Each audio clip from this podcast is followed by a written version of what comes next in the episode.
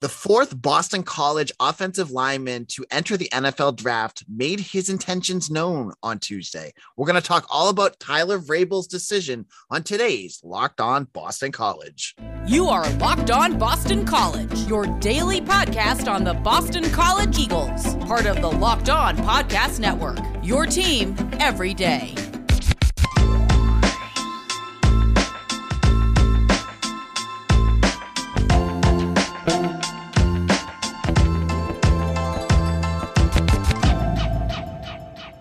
This is Locked On Boston College. AJ Black here. Thank you all for joining us. And thank you for all of you out there that have made Locked On Boston College your first listen every morning. If you have made this podcast part of your daily routine, I want to thank you. I want to thank everyone who supported our podcast. We wouldn't do this without you. With me today, I have Mitchell Wolf. Mitch is a staff writer at BC Bulletin. He does a whole lot of other side work that he'll be able to tell you a little bit about in a second. But we're going to talk about Tyler Vrabel, who shockingly entered the NFL draft on Tuesday. I think caught a lot of people by surprise. And uh, he's going to be the fourth Boston College offensive lineman on that starting five that's entering the draft. Mitch, let's talk about Tyler's decision. What were your thoughts when you first heard that? I said to you that I was very shocked by this. I didn't expect it to be real uh, because, especially because the deadline to file your declaration papers was technically yesterday, uh, Monday, January 17th. So that news came out a day late. So I was like, oh, this probably isn't real um, given that deadline. But uh, there's going to be some confirmation from other sources that this is indeed happening. Uh, and I'm just very surprised and puzzled because typically players, if they do declare early, they're declaring early because they're coming off a very good season where they've dominated their competition. And I think, to put it kindly, that's not exactly what happened with Tyler Vrabel this season. Yeah. So let's go back into Tyler's history. So obviously, son of Tennessee Titans head coach Mike Vrabel. I had a couple non BC friends of mine ask me, they're like, "Hey, is Tyler Vrabel related to Mike Vrabel?" Yes, it's his son. Um, so he comes to Boston College out of Texas in 2018. He redshirts that freshman year, and then Steve Addazio throws him right into the fire at tackle as a freshman. And he's part of that offensive line that plays really well behind AJ Dillon and David Bailey as they rush for 3,600 plus yards. Uh, he has, and, and the uh, future looks really bright for Vrabel. You head into 2020 you know, you got the Phil Jurkovec year. It's the COVID year. Things are weird.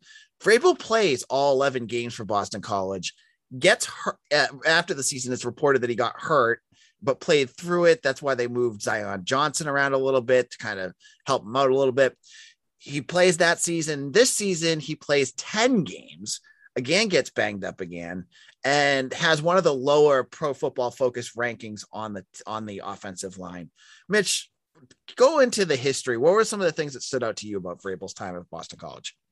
I think from the beginning of Vrabel's time, you could tell that he was an incredible athlete for an offensive lineman. Uh, just his movement skills, his ability to get out of his stance quickly, and um, kind of negate speed rushers just by being able to get in their way and you know preventing them from getting around the corner to the quarterback. And that's that's what you need to have a left tackle, and that's great. And he displayed that as a redshirt freshman in 2019. I mean, he started every game at left tackle and he didn't allow any sacks, which is very impressive for a guy in his first year starting.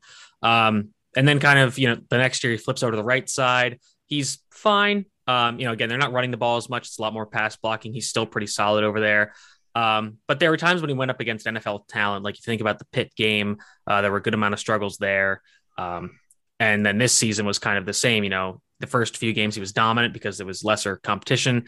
Temple game, he had a lot of trouble. There was one play where a Temple defensive end just put him flat on his back and he got hurt kind of into the Clemson game. And that was kind of why he was, I think, why he struggled so much. But they have a lot of really talented players, and he was not at his best then either. Um, but my biggest like kind of concern with Vrabel in terms of like from a scouting perspective is that at this point it seems like he still needs to get more powerful, and that given the injury history, it might be kind of just lingering effects if it's an upper body injury, which I think it might have been. Um, so that's kind of affecting his ability to one, you know, aggressively attack defensive linemen in the run game and you know get them moving backwards and then in the passing game it's preventing him from striking and then just being able to hold up in pass protection. Yeah, this one just kind of it just struck me as so weird because we've seen Vrabel two years in a row playing banged up. And you would think that he'd want to get some good film out there because, as you said, he has all the raw talent to do it. Mm-hmm. Um, and one good season, especially one where he could have been the anchor of that that offensive line along with Christian Mahogany, and to give it up, I'm just curious. Do you think he must have gotten some scouting reports or something that must have said, "Hey, you know, maybe an agent got in his ear"? So, I mean, I don't know. Why? What are some of your experiences, Mitch, with hearing about why guys like Vrabel jump out so early? I mean, it's it's honestly usually the opposite that you hear. Like you hear certain players, like the one I remember was um Tyler Biadasz, who was a center from Wisconsin. He's now the starting center for the Dallas Cowboys, and he was a very hot prospect coming out. Um, but for some reason, they told him to go back because the NFL Draft Advisory Board gave him a day three grade. And eventually he did fall in the draft, but that was more because of a hip injury. But he's been starting for the Cowboys for two seasons now, and he's been a really good player, like most, you know, kind of draft people expected. Um, with Vrabel, I, I, it's very strange for me because, you know, I would think that given his relationship to, to Mike Vrabel, obviously, and then, you know, kind of being able to get in contact with NFL personnel, I would expect him to be getting the most, the best and most accurate information possible. And I mean, granted, I don't consider myself, you know, an absolute expert because, you know, I do a lot of this stuff kind of for free, so nobody's paying me. But, you know, there must be people who are getting paid that are that see his game, be like, oh, this guy is ready to be an NFL player, and are telling him that. So I would have to imagine somebody's telling him that. Based on what I've seen, I would disagree with that assessment. But again, there are people who get paid a lot more money to do this work, so they must see something, I guess. Yeah, it's just one of those. You, you, you think back to some of the the players at Boston College that have gone out early, and it's been hit or miss. Like AJ Dillon, obviously, was a good move for him to go out early. You got guys like Hamp Cheevers, that was a massive failure. I mean, uh, the thing about Hamp is that like he was never going to have a better season than he did that year. Yeah, so that's, th- that's and that's kind of what I'm talking about. Is like you want to capitalize when you're you want to strike while the iron is hot, and you know, honestly, like if Vrabel had declared last year, I would have been like, okay, like he had a pretty good year. Like I get it. Um, this year I just don't because of the injury. You know, with some players do it because they're an older prospect, just kind of with the way their birthdays lie and the way their red shirts happened. Uh, they declare because they're like, oh, I'm turning like 23. I got to get out. With offensive linemen, teams don't really care about that as much because athleticism isn't as much of a, a, a thing for that. Um, another reason is like sometimes players will do it. Like I, I think it was um, Peyton Barber, who's now running back for the uh, Raiders and has been around league for a while. And he basically said like he declared early, and people were like, he's not that good. He's like, listen, like my family like needs the money now, so I had to yeah. declare. And I can't imagine that's a problem for Tyler, given that you know his dad is an NFL head coach and has been an assistant and played in the NFL for a very long time. So I can't imagine that's the reason. Um, but I, I don't want to assume financial situations. But you know that just doesn't make a lot of sense to me. Um, and you know, I guess he he probably got his degree by this point, uh, given that he's a redshirt junior. He's been in at the school for four years.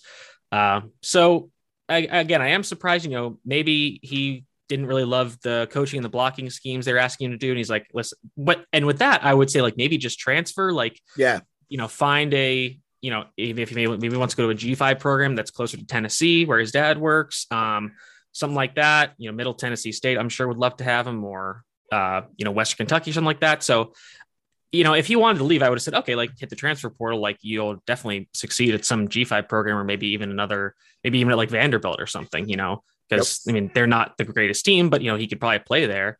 Um, so again, I'm, I'm pretty puzzled by this. Um, but uh, it gives us a chance to get a look at some of the younger guys who are some really highly touted recruits. And my last thoughts on that, the, I think we kind of alluded to at the beginning. The timing of it is just really weird because you know, right after the bowl was canceled, even before the end of the the, the season ended, you got that flood of "we're done." The season's you know we're over. You know, you had Alec Lindstrom declaring for the draft, Josh DeBerry not declaring. You had everyone making their moves, and then like it felt like a month later you have Tyler Vrabel make this decision. It just seemed really kind of odd that the timing of it. I'm not going to get into any reasons why. I have no clue. I'm not going to guess. It's not really professional to do that. Just thought it was weird. I thought the timing of it was really weird. Mm-hmm. Yeah, I couldn't agree more. All right. In a moment, we're going to move past Tyler Vrabel and look at the offensive line, who are now going to have four new starters heading into the 2022 season. We'll talk about how concerning that's going to be and how Boston College should address it with the guys on their roster or looking elsewhere. It's a new year, so that means New Year's resolutions. If yours is about getting fit or eating healthier, make sure to include Built Bar in your plan. Built Bar is the protein bar that tastes like a candy bar maybe even better than a candy bar because this is a protein bar that is 100% covered in chocolate. It's easy to eat, tastes good. You're gonna want to eat it. I don't like, like like other protein bars that are chalky, waxy, or just plain gross. you're to be reaching for a Built Bar, looking for more of them every single day. I do. I look for one every 2:30 to give me the energy I need to go through the rest of my day. The best part of the Built Bars is so many delicious flavors. Whether you try their OG flavors like cookies and cream, salted caramel, mint brownie, raspberry, peanut butter brownie, and there's many more, or you go for their specialty flavors. They have ones that they come out with, you know, once or twice a week that you need to check out at built.com. So head on over to built.com and then use promo code LOCK15 and you'll get 15% off your order. Again, use promo code LOCK15 for 15% off at built.com. This is Locked On Boston College AJ Black. We're talking about Tyler Vrabel and his decision to head to the 2022 NFL Draft. I'm joined by Mitch Wolf. Um, before we get into that, I want to recommend that everyone out there hit that subscribe button on YouTube. Just look up Locked On Boston College. All our episodes go up there. Um, you can talk to us. You can talk to other Boston College fans in the comments section. It's a great way to share and and be um, in connection with other BC fans. So hit Locked On Boston College on YouTube. So Tyler Vrabel's gone. Zion Johnson's gone. Alec Lindstrom's gone. Ben Petrula's gone. And Christian Mahogany is left on the island all by himself. Mitch, how let's let's start off by asking the big question here. How damaging is this for Boston College that they've lost four starting offensive linemen heading into next year? I think it's concerning. Uh, and I think the bigger reason is kind of something I talked about with Alec Lindstrom, uh, in that you're just losing chemistry and experience and kind of just ability to recognize certain things uh, that you're not going to have with guys who are less experienced. Um, you know, they may have more natural talent, more athletic ability, more strength, what have you. Um, but they're not. There's just going to be things they miss because they haven't played as much. Um, so I'm there. If there's any background noise, it's my cat. I'm sorry, he's being annoying. Um, but anyways, um, but you know, I, th- I got to give credit to Steve Addazio and Jeff Hafley. They've recruited uh, this off at the offensive line position very well in, in the last few years. So BC is definitely not lacking in terms of depth and talent at the on the offensive line of guys who will be replacing these uh, set of players. So I think that at least so at least two of the starters probably are set in stone, and that's going to be Drew Kendall at center, mm-hmm. and that's going to be Ozzy Trapilo at guard. Uh, you add that and Christian, Mah- Christian Mahogany, and Christian yeah. Mahogany, of course, yeah, yeah. I mean, new new starters. I think right. Drew Kendall yes. and uh, Trapilo. Now, looking at the other tackles, you have some question marks.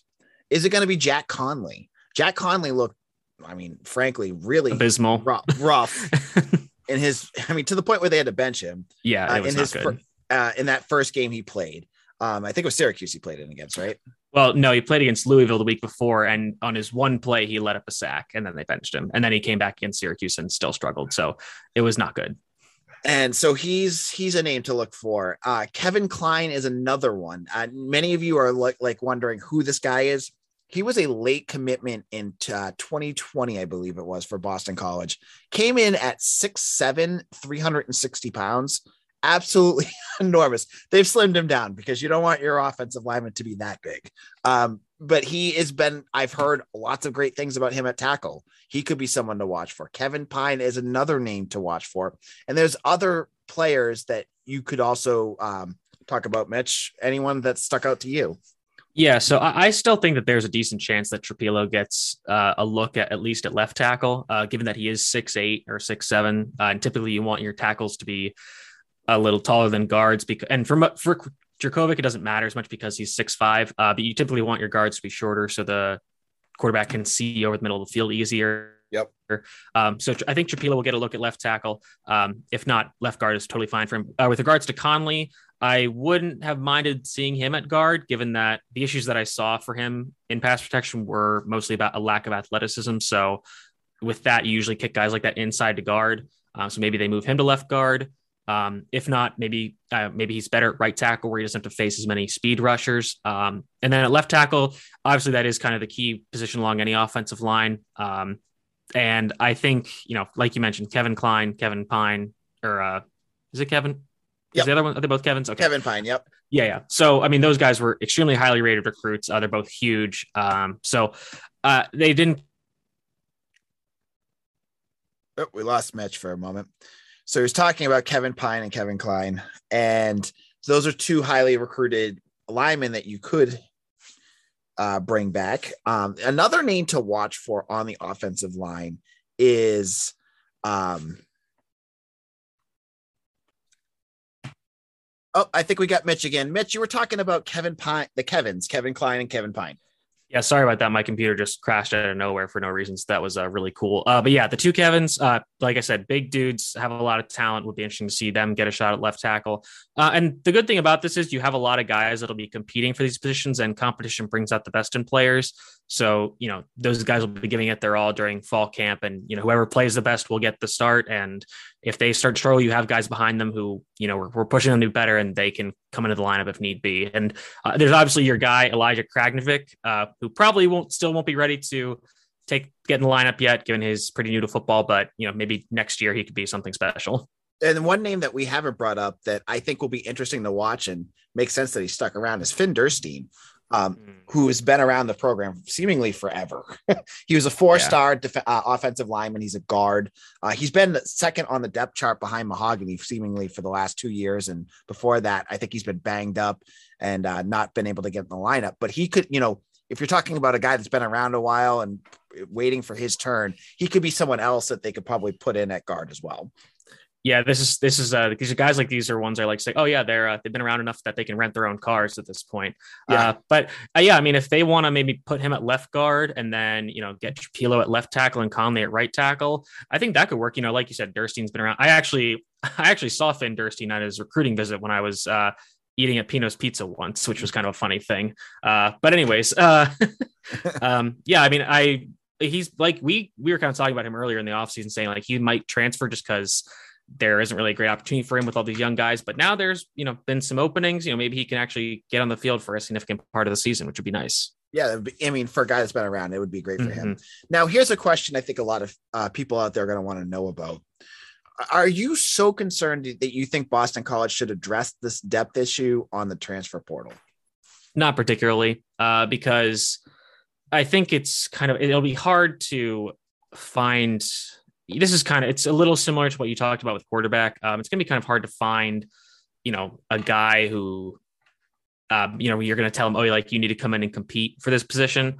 Um, and I honestly, I like the guys that they have that are young, and I'd like to get them playing time earlier. Um, so I'm I'm satisfied with how the roster shakes out there right now in terms of guys who will be are willing and able to play, even if they are young and lack experience. Like I want to get them on the field and see what they can do.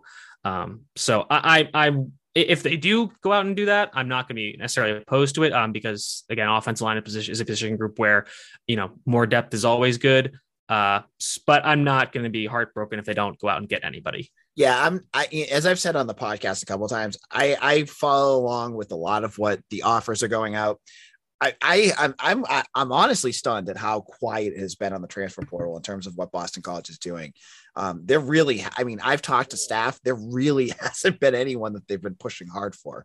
Um, there may be a, a, new name coming out sooner or later, but you know, you see a team like Florida or uh, it was LSU that I think has like ten transfers. Boston College is not.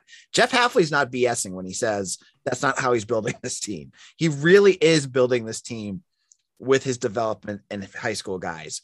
Uh, so right now, I, I, agree with you. I don't think they're going to do it. I don't they were after the one transfer that I saw them linked to all off season has been that FIU offensive lineman, but that was it, and that was about two months ago. So I don't think I don't think uh, BC is going to be doing that. But you know, all the complaint, all the people that were concerned and rightfully so about the play of that offensive line last year, you're going to get your wish you're to get to see the guys like that was the system of all the, you know, those were all the Steve Addazio guys. They're all heading out now. You're to get more of Jeff Hafley's guys infused in there. Drew Kendall's a, a Hafley guy. You know, some of these other guys are Hafley guys. Kevin Klein's a Hafley guy. It's to be put up or shut up next year. And you'll get to see if it's an Applebaum issue or if it's a talent issue. And that's going to be something interesting, I think, that we'll be talking about all next year on Locked On Boston College. Now, Mitch, any last thoughts before you go? Uh, nope, that's all I got. I mean, you know, like I've been saying, you know, we're, we're kind of entering this uh, postseason All Star Game Bowl season. So uh, we saw Ben Petrula in the Hula Bowl this past weekend, where apparently he performed quite well. So that's good for him. Uh, former Boston College quarterback Anthony Brown did uh, not perform as well, kind of a typical performance for him. Um, but in a few weeks, I'll be heading down to Mobile, Alabama for the Senior Bowl, where Zion Johnson will be competing, and uh, I'll be really excited for that. All right. Thank you for joining us, Mitch. In a moment, we're going to chat about, I'll, I'll, chat about, excuse me, it's not a we. I'm going to be chatting about Boston College's first commitment in the class of 2024. It's a name, if you follow Boston College recruiting, you're going to be well aware of who that is. We'll be back in just a moment. This is it, the putt to win it all. If you sink it, the championship is yours, but on your backswing, your hat falls over your eyes. Is this how you're running your business? Poor visibility because you're relying on spreadsheets and updated, outdated finance software to see the full picture? You need to upgrade to NetSuite by Oracle. NetSuite is the number one cloud financial system to power your growth. With visibility and control of your financials, inventory, HR planning, budgeting, and more, NetSuite is everything you need to grow all in one place. And with NetSuite, you can automate your processes and close your books in no time while staying well ahead of your competition. 93% of surveyed businesses increase their visibility and control after upgrading to NetSuite. Here's what you got to do. With over 28,000 businesses already using NetSuite for the new year, NetSuite has a new locked on financing program for those ready to upgrade at netsuite.com slash locked. Again, head to netsuite.com slash locked for this special one of a kind financing offer on the number one financial system for your growing business. Again, once again, that is netsuite.com slash locked. This is Locked On Boston College, AJ Black. Now it's time to kick off some good old fashioned recruiting news. For all of you out there that want to know what's going on with Boston College recruiting, you know to head over to bcbulletin.com where I give free members all sorts of updates on Boston College recruiting.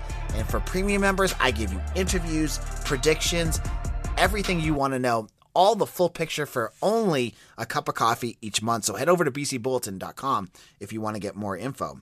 Now, on Tuesday evening, Boston College landed their first 2024 commitment from uh, Everett, Mass athlete Christian Zamore. Now, you may hear that last name if you're a recruiting head like myself.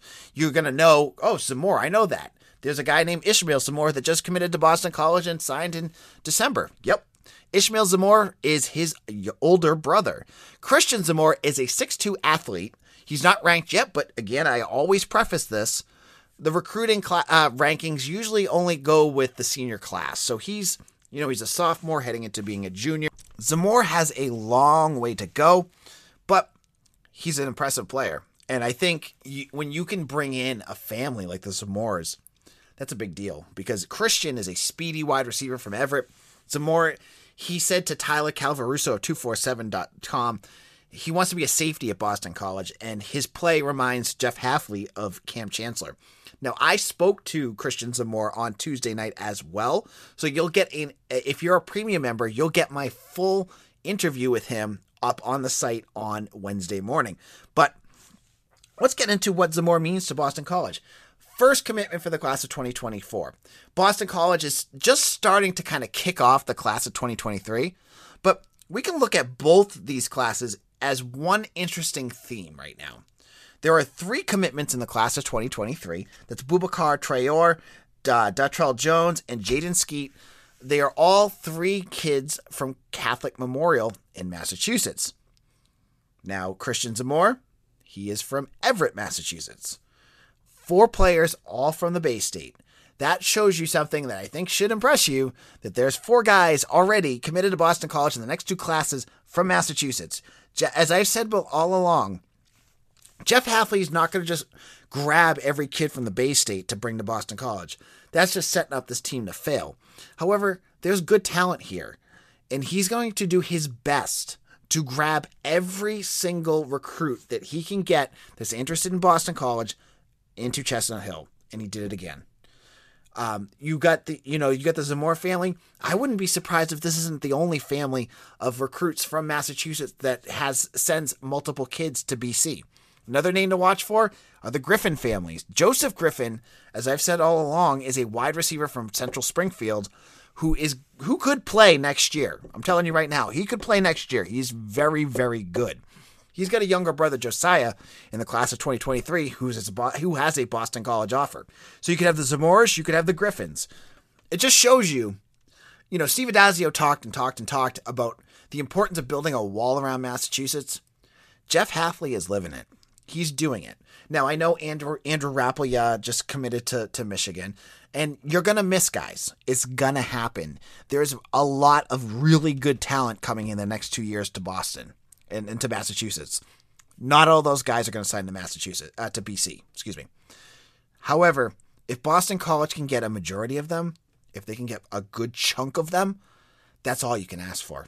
If you lose a Rappleyea, but you gain Ronan, Ronan Hanafin, another four star, or you gain Samson Okunlola, you're in good shape. So there's a lot that they can do here. And grabbing Christian Zamore, there's nothing but good things you can say about this. When you hear, when you read, if you're a premium member, what he says, you'll see right off the bat, Christian Zamore is a Boston College kid through and through. He's only a sophomore in high school. He's about to be a junior. But you can tell by the words he says and what he talks about this kid is Boston College in his blood. And I think it's a great get for Boston College. I think he's going to be an ex- excellent player for BC, someone you're going to want to know more about. So check out our work there. Thank you all for listening to Locked On Boston College. We'll be back again tomorrow. I didn't even get a chance at all this talk to, to preview the Louisville game. Boston College is playing Louisville tonight in basketball. We'll we'll review the entire game on Wednesday's show, so make sure to check us out. Uh, sorry, Thursday's show, so make sure to check us out wherever you get your podcasts. This is AJ Black. You can follow me on Twitter at AJ Black underscore BC.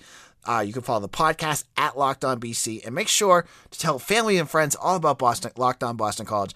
I appreciate all of you that have helped spread the word. Take care, everyone, and we'll see you again soon.